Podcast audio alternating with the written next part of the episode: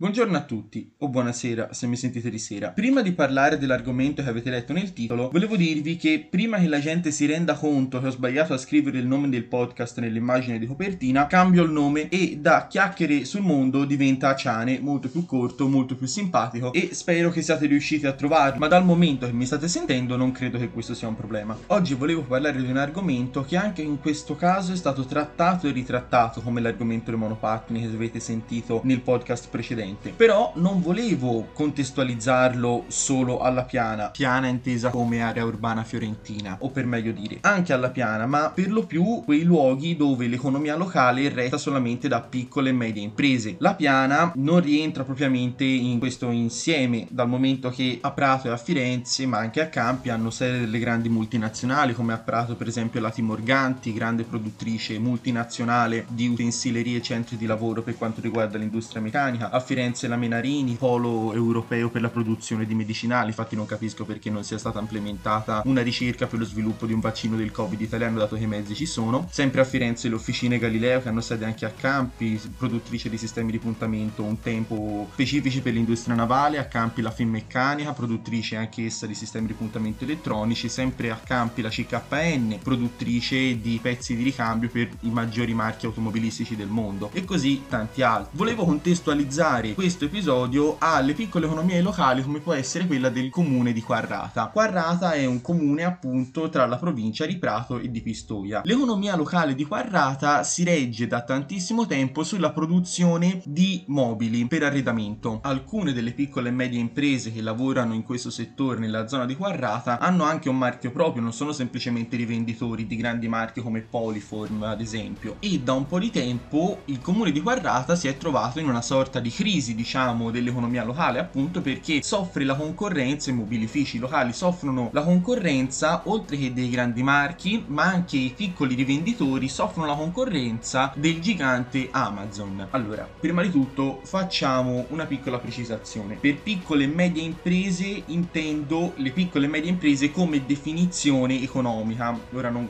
so precisamente il quantitativo di dipendenti che debbano esserci, il quantitativo minimo e massimo per rientrare nel nello scaglione della piccola barra media impresa. Però Amazon non nasce per fare concorrenza, per esempio, alle botteghe. Faccio un esempio: se andate a Cremona trovate un sacco di liutai, di botteghe di liutai. I liutai, per chi non lo sapesse, sono produttori locali artigianali di strumenti a corda portatili, come i violini, per esempio. Ecco, quelli lì sono pezzi fatti a mano. Amazon non nasce per fare concorrenza a quel tipo di attività. Si parla di violini che costano decine di migliaia d'euro, pezzi nel cui mercato non conta tanto il marchio ma la firma del singolo artigiano. Sono beni di alto livello e produzione artigianale, non cose prodotte in serie. Amazon non nasce per fare concorrenza a queste piccole realtà. Amazon fa concorrenza a piccole e medie imprese, almeno nel nostro caso. Poi dove ci sono imprese anche più grandi fa concorrenza anche a quelle, ma non alle piccole realtà. Per fare concorrenza ai piccoli produttori, diciamo, ci sono i produttori quelli un po' più grandi o i rivenditori nel caso dei rivenditori. Faccio un esempio. Una piccola misticheria non soffre tanto la concorrenza di Amazon, cioè la soffre, ma prima di soffrire della concorrenza di Amazon, soffre della concorrenza delle grandi misticherie, dei grandi magazzini, come possono essere un Bricoman, un Obi, un Leroy Merlin, e a fare concorrenza a loro volta ai grandi magazzini, come appunto Leroy Merlin, eccetera, c'è Amazon. Però, come tutte le cose, ha un risvolto positivo e un risvolto negativo, sia per i compratori produttori che per i venditori, che magari ne soffrono anche la concorrenza, perché appunto Amazon non è un negozio, o per meglio dire, ci si compra, ma non è propriamente un negozio. Amazon è un mercato. Possiamo paragonarlo non a una bottega in cui entriamo a un supermercato, ipotizziamo, in cui entriamo per comprare, ma ad un mercato dove ci sono tanti rivenditori. Nei mercati fisici, infatti, ci sono le bancarelle. Ogni bancarella corrisponde a un rivenditore e chiunque voglia vendere all'interno di questi mercati paga una tassa all'organizzatore e può effettivamente venderci con i mezzi propri, con le proprie politiche e con i propri beni. Quindi chiunque può vendere su Amazon, la piccola impresa o anche l'artigiano locale. Ma facciamo un salto indietro. Prima ho detto che Amazon non fa concorrenza alle piccole botteghe e ai piccoli negozi, nonostante si possano trovare in entrambi i posti gli stessi beni. Questo perché la piccola bottega e Amazon vanno a soddisfare due diversi tipi di di compratori. Il motivo per cui uno dovrebbe comprare in un posto piuttosto che nell'altro sta principalmente nel fatto che Amazon il bene te lo porta a casa e anche rapidamente, nonostante però non ci sia un contatto effettivo con quel bene finché non lo hai comprato, anche se effettivamente uscendo di casa e andando alla bottega potenzialmente ci vuole meno a ricevere quel bene che aspettare la spedizione. Infatti le botteghe, proprio per il fatto che non hanno tutta la gamma di beni che vende Amazon, ma solo alcuni tipi di bene, per esempio nei paesi ci sono persone che vanno magari a comprare la carne in una certa bottega e magari il prosciutto in un'altra, nonostante entrambe le botteghe abbiano entrambe le cose. Questo perché le botteghe, non avendo un magazzino pressoché infinito come quello di Amazon, decidono cosa tenere. Magari uno tiene davvero il prosciutto più buono e l'altro la carne più buona. Questo per scelta del bottegaio che decide di tenere quello più buono oppure quell'altro più buono. Colui che non vuole o che non ha voglia di cercare tra le botteghe quella con il bene migliore, semplicemente ordina su Amazon